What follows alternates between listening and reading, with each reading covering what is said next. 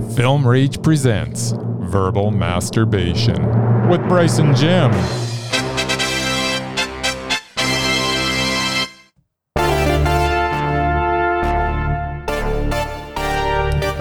In this edition of Verbal Masturbation, we talk to director of A Life on the Farm, one Mr. Oscar Harding.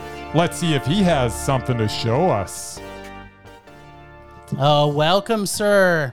How are you doing from the fine city of it's Milwaukee? That's the one. That's the Beer one. and cheese, the Dairy State. I'm very well, thank you. That is fantastic. Well, thanks for joining us.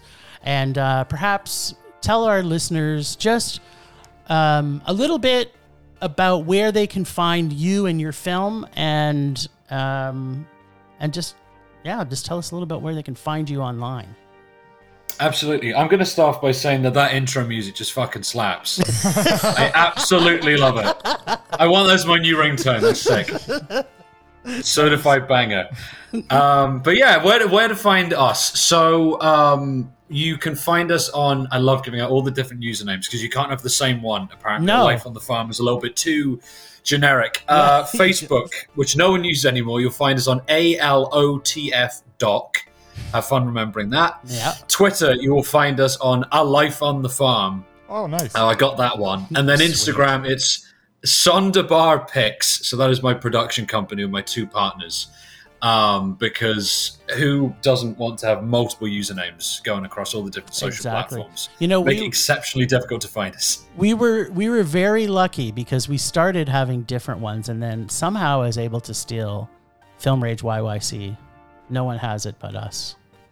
Okay, no one has told me this, and I guess because I'm not Canadian, I, I don't understand it. But why does everyone refer to Calgary as YYC? You know, it's a, it's funny because we're we're probably one of the only cities that do this. I don't know why. It's like Calgary took this and owned it, and it's because we became, I think, an international um, airport back a few years ago. And when we did, it was like, fuck yeah, look at us go. We're the world, baby. And then it's like we just want to brag about the fact that we got YYC and we're international. That's the only thing I can guess about it. it's I would have taken CAL and confused everyone trying to go to California. yeah, There you go. exactly. nice. You missed a trick. So we play a little bit of a, what would you say, room opener or uh, putting our, our guests at ease. So we play this game called Or. You'll probably just be annoyed by the end of it. Well, Bryce, most of I'm the, already at ease and I'm not annoyed. so there you let's go. go. for it. Okay, well then let's put you even more at ease. Your bowels may release. I don't know. You'll have to we'll have to check with that after. You'll be so relaxed. I'm gonna have to come back in a minute. nice. Okay, I'm very relaxed. it's it's really simple. I'm gonna say two things, and you're gonna say one or the other. I Michael it. Moore or Morgan Spurlock. Ooh. Michael Moore, uh, for so many reasons. All right. You don't have to explain, but you can. You can give more deets. It's okay. That if you don't want to, just Uh, say, that's me. no, I just remember watch. I remember watching Fahrenheit 9/11 and Super Size Me at around the same age, uh, very formative years, and just you know. Uh, I don't want to see a man eat himself sick with McDonald's, so I'll go with Michael Moore. Well, and yet Michael Moore probably has done that a few times himself. So yeah, maybe. maybe.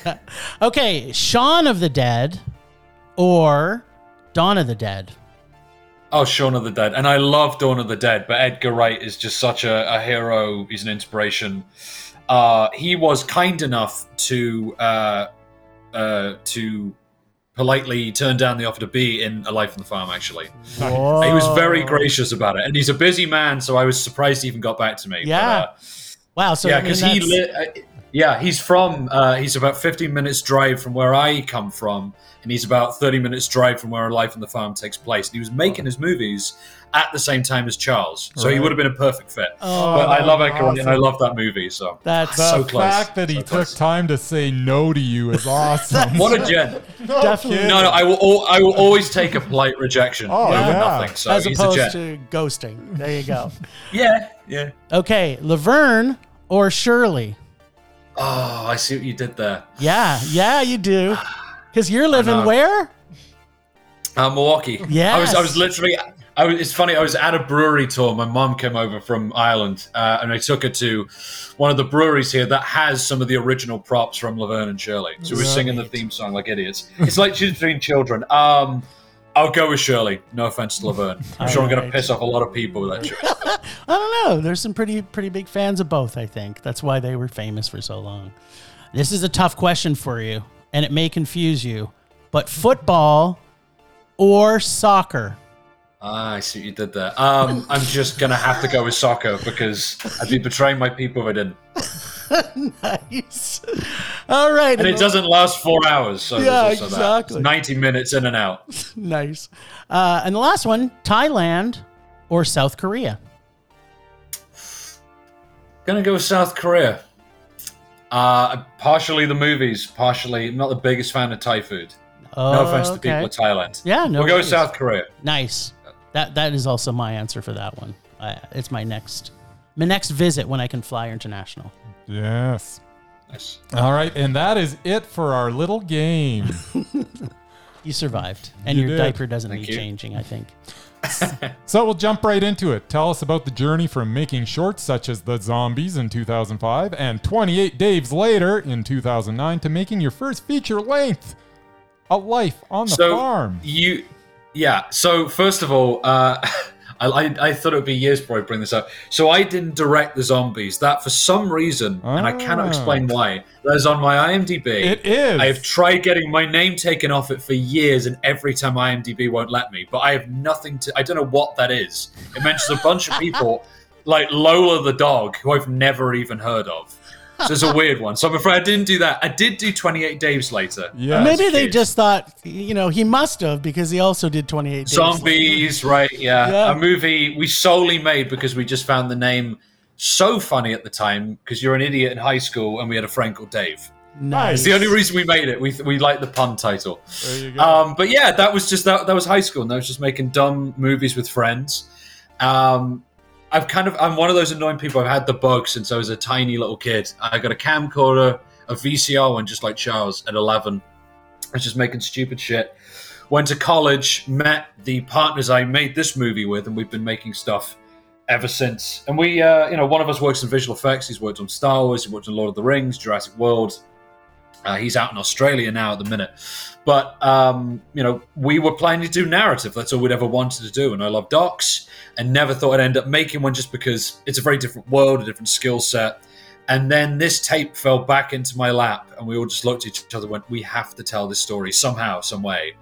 Um, and then before you know it, I'm already shooting another doc out here in a couple of weeks. So I guess I'm in the doc game. For the Yeah, you're now you're now joining the greats like Morgan Spurlock and Michael, Michael Moore, Moore. I guess. Yeah, uh, which is kind of funny you mentioned. So that leads us to the next question, which is I we understand that you got the idea of this film from a videotape from your grandfather's estate. Hmm. Is that true?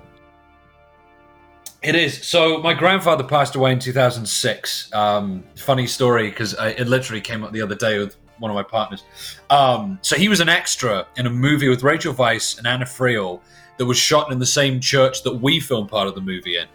Um, and we just wanted to put that in because you know he's a movie extra. Uh, shows I'm not the only one in the film industry in the family. Ten thousand dollars for 15 seconds. So we didn't put that in, unfortunately.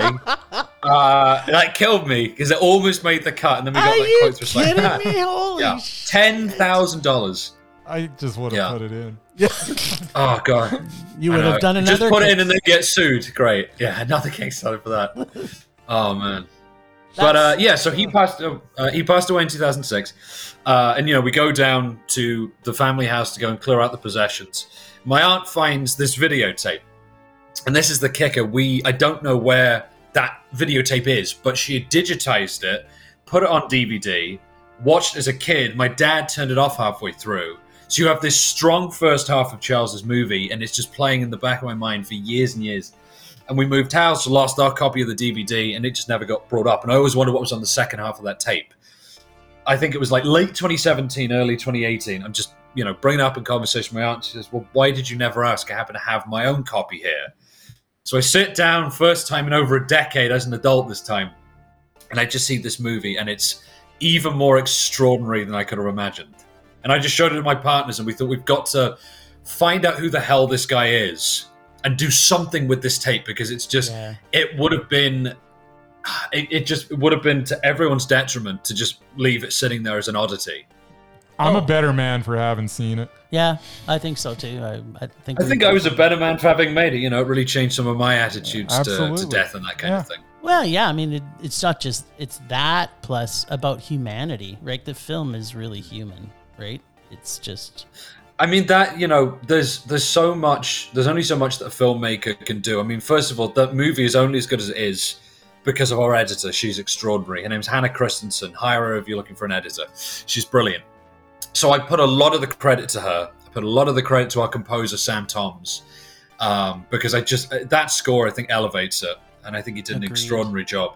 But besides those two people, and there's you know a million people who worked on this doc, it's Charles's work, and it just speaks for itself. And I don't think the film would be as good without his footage. It's the star of the film, Oh yeah. Yeah. more so than anything the rest of us could have done with it. yeah. Like I mean, you could you could have made a documentary if you didn't have a copy of it, but people would just go, okay, uh, I want to see this movie. And actually, that's the first thing I said when I came out of the movie was like, I need to see this movie in any one of the multiple formats. I have some very, very, very bad news for you, and I forget if I brought this up in the Q and A at Calgary, Mm. but this gets the biggest gut punch from everyone I tell them. So Charles's cousin is in the movie, and he, you know, was his best friend, his neighbor. He's the one who got him into filmmaking, and he was the uh, the custodian of hundreds of Charles's tapes. And we go to interview him, and as we're leaving and packing up, he says, "You know, God, uh, I wish you'd come here a few years ago." And I said, "Why?" Um, so apparently, a few years before we even started making this movie, he had hundreds of these tapes, and he went, "Oh, they're taking up space. No one's ever going to want to see them." And he threw them away. Hundreds of tapes gone. No. I was so crushed. I was so crushed. Oh and I, I'm God. absolutely praying that one thing that comes out of this movie is someone sees this and they might have a copy of a new tape. Yeah. Because the only one Because that they- you have yeah. is the DVD bootleg from your aunt. Is that it? Yeah, there's the DVD bootleg of the copy that Charles gave to my grandfather. Um, and then there is an extra little bit of footage which is in the movie that uh, you know we found it on, on YouTube, and that kind of spirals a whole other part of the story. Mm. Um, and you know, I, I think just because you know the uploader of that, you know, is quite a private person, they just you know privated it, and you know that's their right to do with the footage. But we're just very grateful, you know, we were able to use that additional footage because I just love what he's doing in that. Charles makes a short film with that stuff as well, and it just kind of you know led to this this fan club that he had, you know, when he was alive and he didn't even realize it. So his work was touching people outside of Somerset long before, you know, we came into the picture and found this tape. Right. And so you think that's it? There's two, as far as you know, there's two al- two alive. There's there's got to be more out there, There's but I just- think people would have to. Yeah. Well, hopefully I enough pray people, there's more up there. but people see your film. Hopefully, because of that, some will surface. I really hope so. You because and me that both, stuff's mister. extraordinary. Yeah, Yeah. that's the first thing Yeah. we'll buy. we want the box I know, set. there was there was one guy who was almost in the movie, and I just don't think he was comfortable on camera, whatever. But uh, I spent months on the line to this, you know, this landline with a horrible reception in the middle of rural England, and he claimed that he had a mixtape that Charles had made, but it was locked in a barn somewhere with a rusty lock. So I was calling every few weeks, like, "Hey, have you opened the lock to the barn yet?" Oh, I'll get round to it. He finally got in. Apparently, there was nothing there. oh, no. yeah. I would have. So he was into mixtapes as well. He was doing radio stuff. Who knew? If you find somebody that says the same thing, tell me. I'll hop. Bryce and I will hop on a plane. We'll bring our axe on the plane, Oh yeah. and we will. Not if I beat you there first. We'll meet there uh, together. I'm up for that. It's just ah, there's got to be more stuff out there with people who just haven't seen the film yet. Yes. So, does this film get made without Kickstarter? Yes, but no one here is good. So this right. this started off as a short film. Yeah. because you know we found this footage and well, what the hell are we going to do? We have no money. You know, we'd spent a couple hundred just you know like trips down to Somerset from London and Bristol where we were all living at the time. Um, and you know, I thought, well, maybe we get this footage and we just try and put it on the road. I don't know. We need to check all kinds of stuff about doing that. And then you know we knew locals in the area because of my family connection. And you see in the movie, my, my grandmother was the district nurse, so she knew a lot of people. So there was already a little bit of goodwill, which is great. And, you know, we built up trust in the community, and there's plenty of locals in the movie. Um, but I thought, you know, there'll be a little bit of a story here. But uh, every little twist and turn that we found along the way, and this took years to make, I think we've edited the movie in the same way that the audience goes on exactly the same journey we did, Oh. with all these twists and turns. And the more we found out about his life, the more we went, well, shit, I think we've got a feature film on our hands. And it's all credit to Nick and Joe at the Found Footage Festival who are in the movie. I interviewed them when I just moved to Milwaukee, right before the pandemic. And they just loved it so much they wanted to come on board. They put some money into it, and we all agreed, I think we need a Kickstarter to get this made. And just kind of get the message out there to even more people and make Charles's work, you know, uh, get it out to more people before we'd even made the film. So yeah, no, Kickstarter was a huge part of getting this made. And how how much of a I didn't go on Kickstarter. I just heard about the. Kickstarter, but how we much had raised a couple hundred. up? Yeah, we, we got a couple hundred dollars uh, just above what we were asking for, which was a huge relief.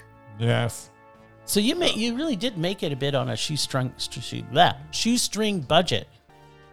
Oh yeah, no, I mean the biggest thing you find, and I'd warn any aspiring filmmakers out there, get a shit ton of money together for the music and footage rights. Yep. because we you know there's a tiny little bit of footage which isn't charles's that we had to license from the bbc and even though we got a good deal uh it just broke our budget and there's all these little different bits of music that charles had put in his footage and we you know went to a music coordinator and i said is there any way we don't have to buy the rights to this music and we went no you've got to pay for everything so at one point i get this email and our music supervisor says yeah, uh, David Byrne's people have been on the phone. You're going to have to write him uh, an email asking his direct permission.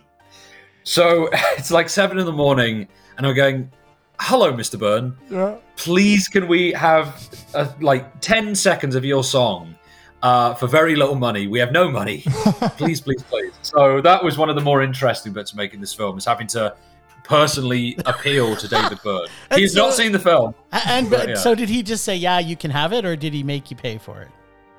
Uh, well, we had to pay for it, but it was a hell of a lot cheaper than I would have thought, which is great. I never heard directly from him as through the record company. Oh, but that's yeah, disappointing. David Byrne is aware of my existence, which is nice, and he's Yeah. aware of Charles Carson. Except he didn't say no, so he doesn't get the same level that, that Yeah. Wright gets. Yeah, Nice. Uh, All right. So the question that always on everybody's mind, cat. Cats, Cats plural, great movie, a masterpiece. Tom Hooper is famous. Uh, no, no, no, definitely not. No, this is the second least horrifying movie featuring cats. after Cats. yes. exactly. Thank you for letting everybody know because we also agree with that. Yeah. And so tell us tell us a little bit about the cat, which is a bit of a um, And the other various animals. I mean, that was a Yeah. big part of his life, obviously. I mean, it's a life on the farm. Yeah. So, uh, yeah, no. The movie, Charles's movie, I should say, called Life on the Farm. I've always had to clear that up with people Yeah. because they get the names mixed up. because it's a understandably. a pa- changes a lot of things. we, we are a Life on the Farm. His film is Life on the Farm. Yes. So, you know, as a kid and even now, you start watching the movie and, you know, it's kind of a little bit quirky and a little bit amateurish and a little bit shoddy, but, you know, entertaining. And then he sits down with uh, one of his cats doing what you think is just sleeping in a chair. And then he picks it up. Rigor mortis is, you know, kicked in. And it's at that point you realize, oh, okay, this might be a little bit unusual. And he gives it this very, you know, elaborate funeral where and he decides to leave this in because he clearly loves so much that one of the cats is in a tree and jumps onto his back to get onto the ground. He starts putting cat food down by the grave of this cat, and he's staging these animals. He's an animal handler. And so at that moment, one, I thought we got something really special. Two, this is a guy who is he's really trying to make a film. He's not just going, here's all this random shit on a farm, look at my life. Yeah. He's constructing stuff. And it's Yeah. at that point, you know, we're dealing with a filmmaker and I can take this art seriously because he takes it seriously. He's Yeah. staging the stuff. He's a self-taught editor. And you know, in the kind of the 80s, 90s in the middle of nowhere, to learn how to edit tape. That's not easy. Like No. it takes time VHS and commitment and money. VHS. Exactly, it's not easy. Um, and he won this competition. I love this. He won this competition. He got offered an interactive CD player. Ah, the early to mid 90s. Nice. Chef's kiss. Uh, and he turned it down in exchange for another VCR so we could keep editing the way he edited. And ju- that's just commitment to the mm, craft, man. No doubt, right? And just imagine the how if he has to edit something like 17 times the quality of that VHS every time. every little generation. And we found that there's a little bit in the movie where we're editing a sequence, and we passed his footage through a tape. I think I think we did 14 different times to get this, you know, gradual degradation of the footage, Yeah. and it just looks like something out of a horror film.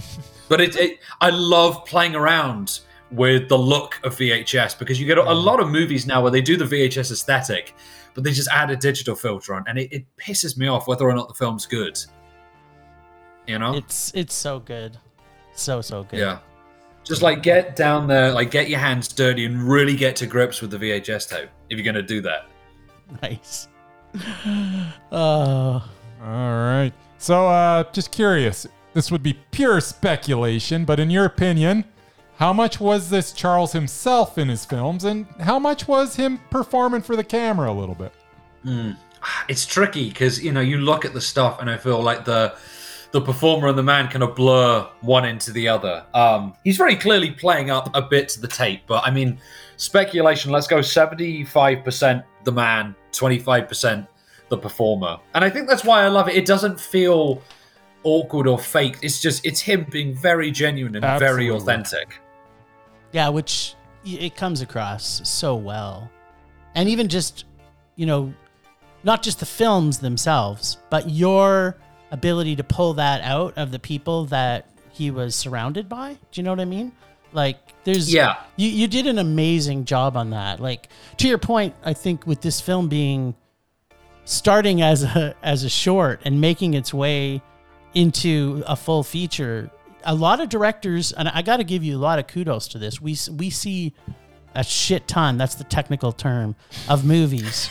like I mean a shit ton of films and there's not very many directors. You you, you can see that it, for a lot of directors that try and start with a short and then try and build it to a doc and full doc and don't have that level of ability to to make the emotions come out like you did in this film. So absolutely kudos Well, thank to you. Kudos. I to was you. very, very resistant to making this a feature because I I love docs and the amount of docs that you see where you think this would make a great 20, 30 minute short. Mm-hmm. And they're like, they drag it out to hit Yes! the 90 minute mark. And it's just such a damn shame. So we, I kept pushing for us not to make this a feature because if we're going to make a feature, Yeah. It better damn well, you know, keep your attention and deserve the runtime. Yep. So, you know, th- we whittled this down from a four hour cut to a two hour cut to a 90 minute cut. I still think we could probably lose a couple of minutes to get it down to 70, but the story, you know, the, I know, but the, the story kind of like, you know, you, you work with what it gives you. So everything we do, it's what the story demands. So Yeah. we're just, you know, Yeah. organically making this as long as it is or as short as it is. It took a lot because, you know, to make your first feature, one is a hell of an undertaking. Two, you better be damn sure you have a story that can keep people's attention because Yeah. it's a, it's a lot to ask people to even you know the movie's 75 minutes an hour and 15 that's a lot to ask people to you know take time out of their day or hire a babysitter and you know come down to a movie theater you know 90 is too much because we looked at it as like 90 we're going to lose people 75 is a little bit of a stretch but i think we just about get away with it Oh yeah, you absolutely get away with it. And the fun, I'll just you. add one more thing before I move on to our rest of our questions. But the Sure. the reason that we connected is because somebody, I think it was on Twitter or on Instagram, actually asked what was my favorite movie so far this year, and I actually put A Life on the Farm, and then you you tagged me on it because of it. You actually said, "Hey, thanks." Uh, I, no, it, it absolutely means the world. Like any filmmaker, like you spend fucking years of your life, and it just I have a lot more grey hairs than I did at the start of this thing, and just to have someone who you've never met before say, "I love this movie," it, it really means the world. You know, like we've been very fortunate that generally the reception's been pretty positive. Uh, and once you start to hear good stuff from people who aren't friends and family, that's when you know you're kind of onto a good thing. Yes. We we didn't we don't come by the name film rage. Difficult. our share of we do our fair share of raging. So You are not easy to please. yeah, exactly. How many how many years do you think he actually was made? I mean, uh, on I know you maybe only had so much footage, but in your discussions with people, how how many years do you think he was doing this? So I am just going to take an educated guess based from the little bit of detective work that we've been able to piece together. Because, uh, slight tangent, you meet all these people from different facets of his life, and a lot of them didn't know what he was doing. They didn't know he was making films. What they lived, you know, 20 minutes away from, or they'd known him back when he was, you know, teaching at one of the top agricultural colleges in the UK. And you're telling them stuff about the life of this guy they knew that they had never known but um sorry i lost the question The brain fart no, just how many years do you think he was? Uh, he was Right, it? So you got your I'm gonna make- going, which Right, is great. exactly, yeah. I love tangents. yeah i'm gonna take a guess from around 86 to 96 roughly and it might be actually closer to 86 to 98 i'm gonna go and say he had at least a solid decade of filmmaking in him filmmaking. And that was just when he got back to the farm, right? Yeah, he, he moved back to the farm. You know, he, he had, you know, spent years building up his own life for himself up in the north of England. And then he came back to care for his family and the family farm. And thanks to his cousin who's in the movie, he found this creative outlet. And that was his filmmaking. It was his photography. It was all these little cards that he would make for friends and neighbors and family with, you know, speech bubbles on them. Someone in the movie describes them as something like, you know, Monty Python would have done. Yeah. And it does look like something Terry Little Gilliam Oh bit, would have yeah, totally. bit. Yeah, yeah. no. Uh, God, I would have loved to be done a stop motion animation by Oh. Terry Gilliam. Oh, Yeah. And he'd done mixtapes, so who knows? There's there's honestly so much we don't know. And I think we've been pretty damn thorough and speak spoken to so many people who knew him at different facets of his life. And it's been like piecing together a jigsaw puzzle. And I know there's more that we haven't been able to find. Wow, there's gonna So be. I'm a part hoping that two other coming. little bits of the story will, uh, yeah, maybe there'll be a part two. Who knows? So, uh, how willing were the residents of Somerset uh, to open up about their Charles Carson experiences? Yeah. Um, you know, with any documentary, you've got to develop relationships and build trust and make sure people are comfortable. And when you have a central subject who passed away, you know, who can't speak for himself, you know, people are a little bit reticent. But as I say, we had a, a lot of goodwill going in because people knew my grandparents who lived in the area for decades. So that helped. And they knew my dad, and some of them, you know, vaguely remembered me as a tiny little kid, even if I didn't remember them. So that helps. But, you know, it takes a little bit of warming up. You know, you've got to introduce yourselves. A lot of the time, we would send out letters first. So you're not cold calling people wherever you can. Uh, and it just gives them a little bit of time to think about it. And you know, a lot of these people, they told me at the start, "Oh, I don't remember much." And about two, three hours later, when you've stopped recording, they've given you years of Yeah. stories. They remembered everything about him. And even then, you know, they want to make sure that one, you're making them look good on camera, and two, that you're doing right by this guy who they knew, and he was a kind man, he was a family man. Uh, you know, he was just a good person and a, a teacher, and you know, that was the main thing. We wanted to make sure that this was respectful. Mhm. And I think that we really lean into it at the start of trying to present the kind of film that this could have been. And by the end, it's the kind of film that avoids what that could have been. So you watch that intro and you watch the trailer, and it looks like a million, you know, generic Netflix true crime docs painting this guy to be a, someone he's not. Yeah. because you know you get local eccentrics and i think you just immediately you know have a negative first impression. And then the more you dig into charles in this case or it could be anyone else you realize that there's a human being there. And i saw this wonderful review online that says you know by the end of this film i realized that we're the weirdos and he's the normal one and I genuinely believe that because he's got these attitudes to life and death that, you know, he's a, he was ahead of his time by decades. He's a surprisingly Absolutely.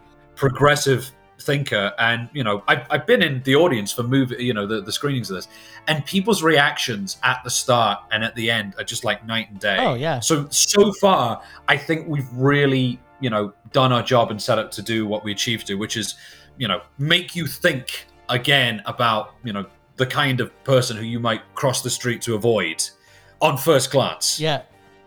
Yeah.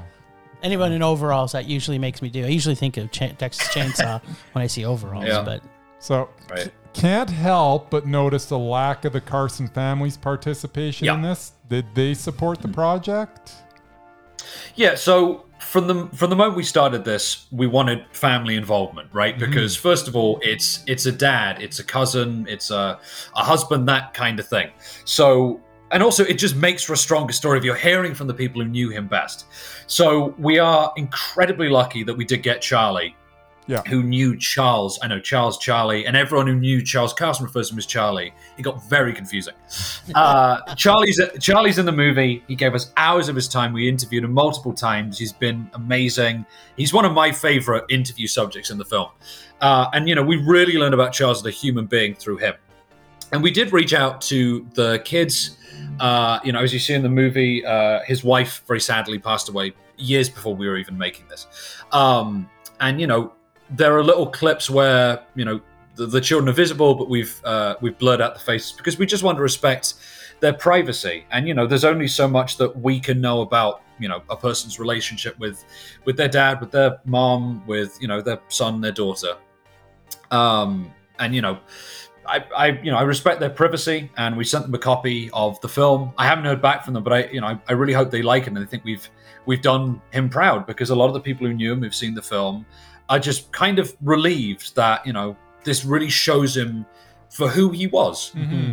yeah, I think it it, it doesn't paint a negative picture by any means. Or if anybody did interpret it as that, I think they're not viewing it through a clear lens, I would say. Right. And, you know, I just think what a waste of time it would have been to spend years of our life putting energy and resource into this to just make this kind of mean spirit and to laugh at him and to not be thorough in research. I mean, you got to be a special kind of dickhead to just spend years of your life making fun of someone. Yeah. Yeah. And that's all you intend to do. Yeah. Because on first glance with that footage, you do laugh at it because Yeah. it's just it's so extraordinary. Yeah.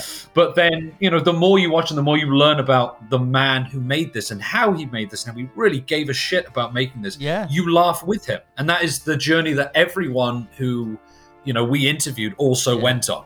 Kind of watching this stuff, you know, some of the locals would think, oh, here's Charles the eccentric. But then, you know, they see the footage and they hear more of his life that we knew, but they didn't.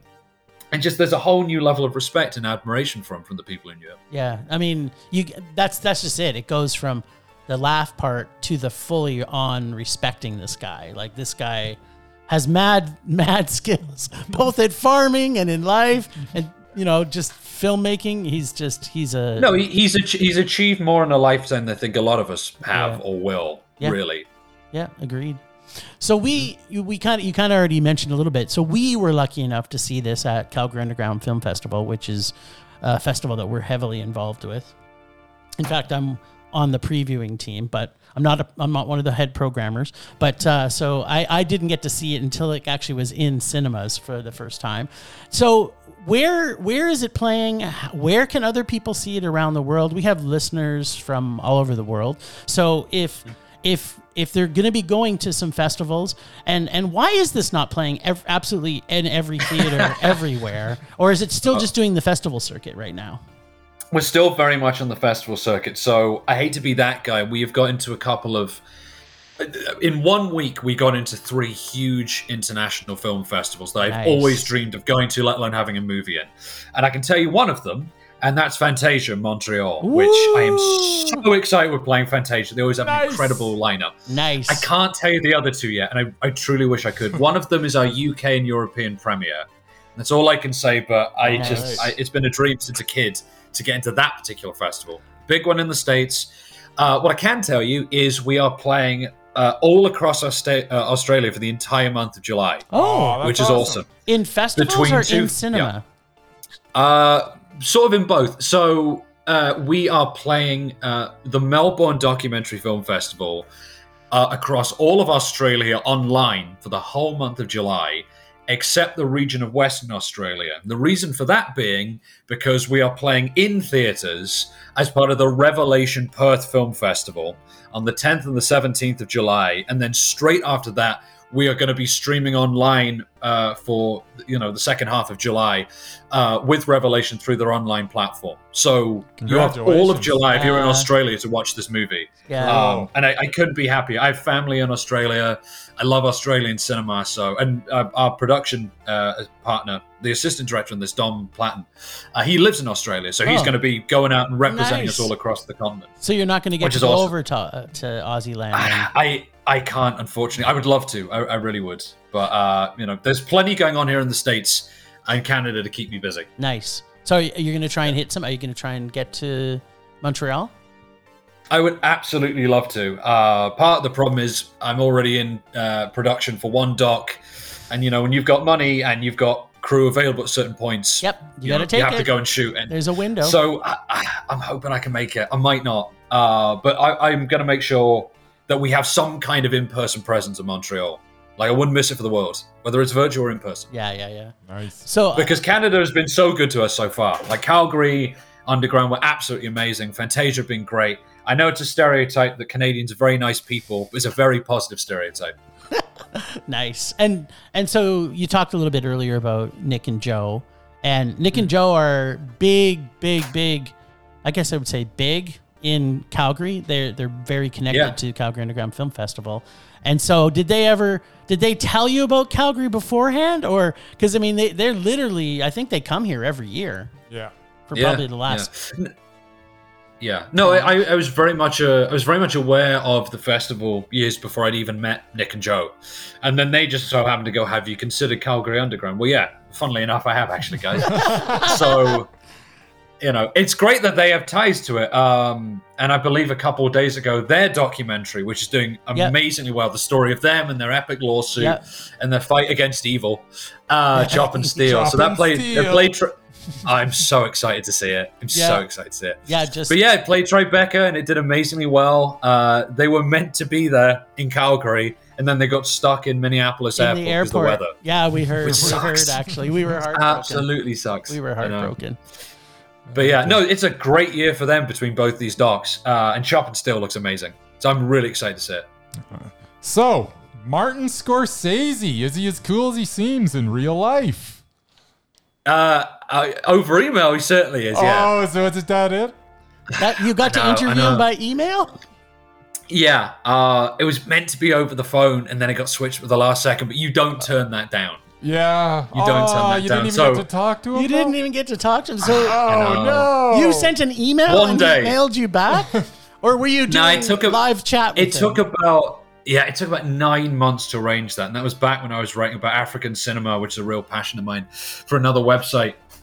Um, and I just I sent this email out of the blue to his reps, and I thought, "There's no way they'll respond."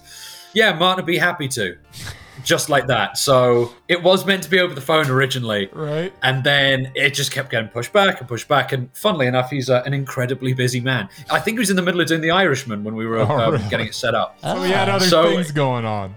Yeah, sorry, Bob. Sorry, Al. I got to talk to this random British guy uh, about African film.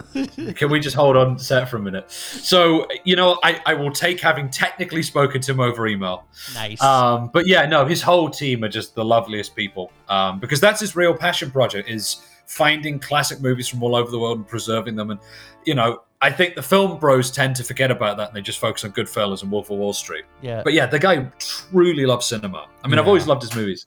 Uh, I'm one of the 10 people who like Silence and Last Temptation of Christ. Yeah. Ugh, Um, love but yeah, Last Temptation of Christ. so, really good movie. So you brought Perfect it, date movie. you, so, so you brought it Perfect date movie. How did you get involved with uh, African cinema, and are you still involved? Yeah, still involved. Uh, quite a bit less than they used to be, just because you know this film took off, and you know I had to drop a whole load of commitments. But um, you know, I went out there. When was it? 2013. I went to this tiny little African island called Zanzibar, and I didn't know a whole lot about African movies, but just someone who loves movies in general. And even at that point, you know, I was into world cinema. Uh, and I went over there and I got friendly with the guy who runs the film festival out there, and it just it genuinely surprised me that you've got one of the biggest continents on Earth. You've got 54 different countries. You know, people talk about Kurosawa, they talk about Jean-Luc Godard, uh, you know, Denis Villeneuve, you know, Wong Kar Wai, Bong Joon Ho. I'm just throwing out names now. I'll stop. But uh, how come no one ever talks about African movies? I just, it, it, it blew my mind. So it was more just out of genuine curiosity. And it just, you know, it, again, the film bros really kind of miss out a lot of this stuff. There's a few exceptions, but you're missing all these incredible movies. Uh, on the one side, on the kind of Mondo Gonzo side, you've got Who Killed Captain Alex, which I fucking adore, unironically. Yes. But that's only one side to it. Yeah. But then you've got masters like uh, Ousmane Sembène, you've got Djibril Diop Mambéty. Um, you know, Ryan there's movies that people. Ryan Kruger. yeah. Uh, yeah, you- he- Um, he's an up and coming South African director. I I don't know. I'm trying to think. Kind of the up and comers. I know Cedric Ido. He's awesome. Uh, what, what what's Ryan done? Oh, he's only done one of the best movies of last year. It's Bry- it was Bryce's favorite movie. Oh, is it Saloum? What's that? Oh, was it Saloum? No, it was No. Fried Barry. Okay, I do. Oh my god, yes, I have heard of this. It's on Shudder. It looks sick. Yes, It's- nice. It is. It sick. will melt your brain. Oh, I'm gonna watch that tonight. I'm so excited. Although we did see Nice. Saloum at um at uh, Cuff, so which is also one of I, Bryce. I, it was playing the Milwaukee Film Festival and I missed it. And I was so upset. I desperately want to see Saloum. Uh, what are other good African movies that I'd recommend? Uh, Hyenas might be my favorite African movie that I would recommend to everyone. You know, Hyenas is an amazing one. They just did a 4K transfer of it. people. It's funny though, right, that you say that because Africa is a continent. It's not a country. People just by accident go, "Oh yeah, you know, African cinema." I'm like, you mean like Right. Ethiopian cinema or Sudanese Yeah. cinema or South Africa? You know, like it's like there's so many countries and they're all or Right, no, no one says Asian cinema, do they? Yeah, Yeah. I guess sometimes they do, but I mean, not Yeah. us. Like eh, our Right. our, our It's just- jam is yeah. international dramas, actually, to be quite honest, between the two of us. So we we get to see as much international film as as our we're allowed to see. So Uh, oh god, another one that's great. It's a fantasy epic. It's called Yeelen. oh, Ewan? Um, yeah, and that is from the Ivory Coast. But uh, yeah, it's basically. Uh, um, we we no, but of course, no. Uh, it is. Uh, I I I feel like a complete ignoramus because I forget the dialect that Yeelen is in. But it's this fucking awesome fantasy drama. Uh, I think it's still on Criterion. I would highly recommend it. Uh, Oh, nice. My favorite African movie no one ever talks about, and it's a great drama, is called Adanggaman. No one ever talks about it. Uh, but uh, it's the true story of King Adanggaman, who 15th, 16th century, he was a king who was rounding up people for the uh, the transatlantic slave trade, and then ultimately ended up as a slave Wow. himself. He got captured and dragged away to the west. Um, but yeah, it's got stunning cinematography, and no one ever talks about Adanggaman. Um, And yeah, it got released by I think the New Yorker used to do uh, world cinema releases. yeah. I think it was the New Yorker. Don't quote me on that. Um, but yeah, I, I've got like one of the few DVD copies that's floating around. I don't know if you can get it on streaming, which sucks. Ah. There's one African movie I would love to share with everyone. Well, That and Who Killed Captain Alex because it's so fun. it's so fun. I, I literally I have a Wakaliwood T-shirt. yeah, so- he does. Yeah, me too. Me too. It, it's it's our Yeah. goal. and a fridge magnet and some Yeah. other, oh and a giant poster. Yeah, he, we're pretty. No, I, I got to interview Isaac Nabwana a couple years ago, and it was so fun. He's Yeah. such a nice Oh. guy. He is. He. We're actually. I feel blessed because he. We're friends on Facebook. So. Yeah, it's nice. No, there's a great documentary um, by an amazing filmmaker called Cathryne Czubek uh, called uh, Once Upon a Time in Uganda. I think it might have played Calgary. Yeah, Underground. we've we, seen we it. were there. Yep. It Yeah. was one. Awesome it was. doc. It Yeah. was. It was one of our second favorites docs. Yeah. Right. And it's a great gateway to African cinema. Oh, and I oh, know yeah. that, like, yeah, some people say, oh, you're perpetuating negative stereotypes of being shitty and low budget. But it's like Charles, people who get snotty like that, they're just missing the the passion in it. Like, Oh yeah. his story's incredible. like that, one of the most fa- one of the most famous scenes. Yeah. I know it's so joyful. One of those, one of the most famous scenes where this awful CGI helicopter flattens a building. That was based on what happened to him during I the know. Ugandan Civil War. Oh my god. It's just nuts. Yeah, like he you- trained all these people to, you know, learn kung fu, and it's like uh, VJ Emmie He says, everybody in Uganda knows kung fu. Yes, of course. Yeah. JM. Yeah. Yeah, you know God, that. and then he got to is go to! China, and then he finally got to go to China to go and like you know Yeah. learn more about the martial arts out there. Oh man, I just I admire the hell movie, out of movie, Isaac. movie. Movie, movie, movie. I adore that movie. Yeah. so good. But uh, Bad Black is great as well. And Crazy World. They're out. Crazy Oh, World. Crazy World, yeah. Crazy World. Crazy World is tough. sick. Yeah, Crazy World played I tough love too, it. so we got to see that in I think I might even prefer it to Captain Alex. That's how much I love Crazy World. It was World. so good. Well, you know what? You just we got to save our money, and all three of us go over there and be in a Hollywood feature. Oh yeah, if you my show god! up, I, put I you think in the movie. Yeah, I think about that a lot. I, I really think about doing that a lot. nice. Okay. sick. Okay, so you went from Bristol to Milwaukee. You kind of alluded a little bit to it, but that's a huge change. Quite a jump yeah. Yeah. So, so uh, i was uh, yeah so i was i was in college in the uk did my undergrad there and they offer an exchange year so i just thought well you know i did american studies it'd be pretty stupid not to go to america. So you look at the sister programs uh, the sister colleges that are kind of tied to your, your british college uh, and you have a preference sheet. So obviously being 19 uh, and thinking movies, you assume California. So the Yeah. top three I'd put down are like uh, you know UC colleges. Um, I had a good friend who's a, a screenwriter in Hollywood who went to a place in Massachusetts. That was my fourth choice. And I didn't know what to put for my fifth choice. There was a whole bunch of places that I wasn't too fussed about going to. Uh, and then I just saw there was something in the Hollywood Report, and they put UWM, University of Wisconsin Milwaukee's film school, um, as one of its top 20 film schools in the world. And I was already a huge fan of American movie. I love that movie. Uh, so I went, yeah, screw it. I put it as my fifth choice. There's no way I'm even going to end up there. Maybe I end up in Massachusetts. I get a letter a few months later saying, Congratulations, you're going to Milwaukee. First thing I did was go into Google Maps and find out where the fuck Where it was, and what fuck is Wisconsin Milwaukee? is. But then you So- found out there was yeah. cheese and beer, and you're like, okay, fuck all those other places. What more? Yeah, exactly. Yeah, I just got a, a really good winter coat. Yeah, exactly. really I was gonna fucking cold say, here. Pack your winter Yeah, coat. it gets really fucking cold. But I, I love this city. I've called it home now, like permanently for the last three years. Um, but yeah, no, I, I met my when I did my exchange, I met my now wife there, and we did long distance for us. So I was going back and forth between Bristol and Milwaukee, and then yeah, finally got a job out here uh, and moved out here three years ago. Uh, right as we'd started shooting a life on the farm, and I just said to the guys, "Look, you know, I come back every couple months. Uh, we'll wrap everything in the summer of 2020. We'll get the film done nice and early." and then COVID happened, uh, and I felt a little bit guilty when you said you've done such a good job with the interviewees. I wasn't present when half the film was shot, oh, okay. which is a horrible way to make a movie. I would not recommend it. I never want to do it again.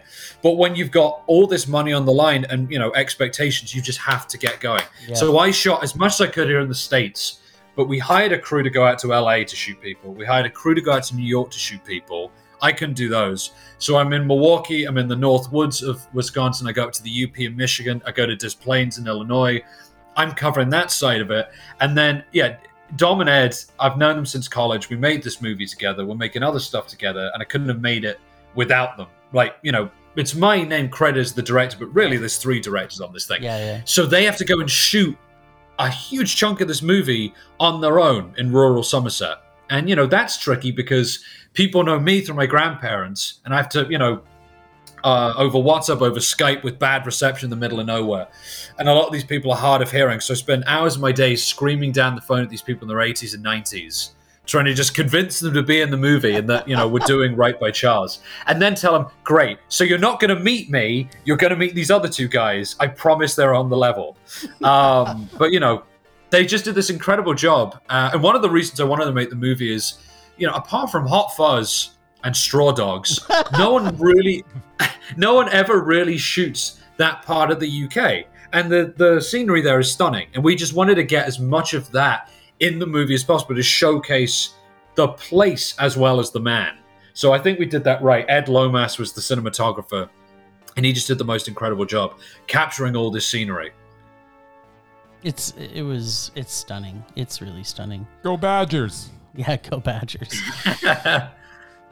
Go Pack, go Bucks, go Brewers, yes. all of the above. So Sonderbar. Sonderbar? Is that how it's pronounced? That's the one. It's German. Sonderbar?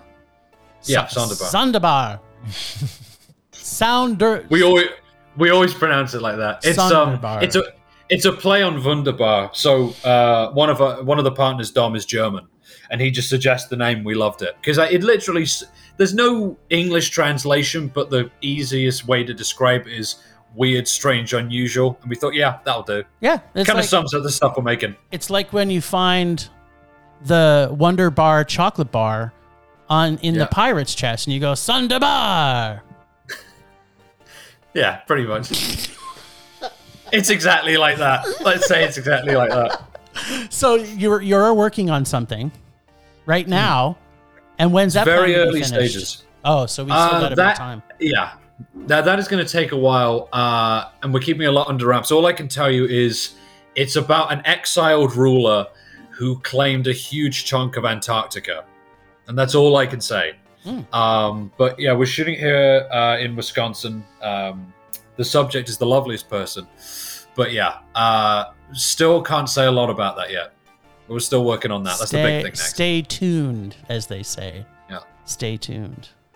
so, do you have anything else you think we need to squeeze out of him? Mm, I don't know. Is there anything else that he wants to uh, Tell the world. Tell the world. Um, I mean, all I can think is uh, the assistant director on this, Dom Platten. Uh, he's shot this incredible documentary um, about another wonderful old man with an extraordinary story. It's called Heimat, which is German for home, um, and it's about a child refugee in uh, what was then called Czechoslovakia. So the story takes place between uh, Manchester in England, Germany, and uh, the Czech Republic. Uh, and that is going to be hitting the festival circuit very soon. It's very different from A Life on the Farm. It's not particularly funny. It's this very serious, you know, wartime story about child refugees. Um, we shot this before the invasion uh, and the war against Ukraine, but it's got all these, you know, really surprising, timely parallels. So uh, I feel, you know, it's very unfortunate that it is a very timely story. Um, but yeah, we're very excited uh, to start showing Heimat to the world. Yeah, so don't Cool. go in expecting cat funerals No. and cowbirds uh, and funny stuff. But yeah, that's our next big thing that we're starting to get out there. Okay, and that's I'm putting it, it, It's under your production company too.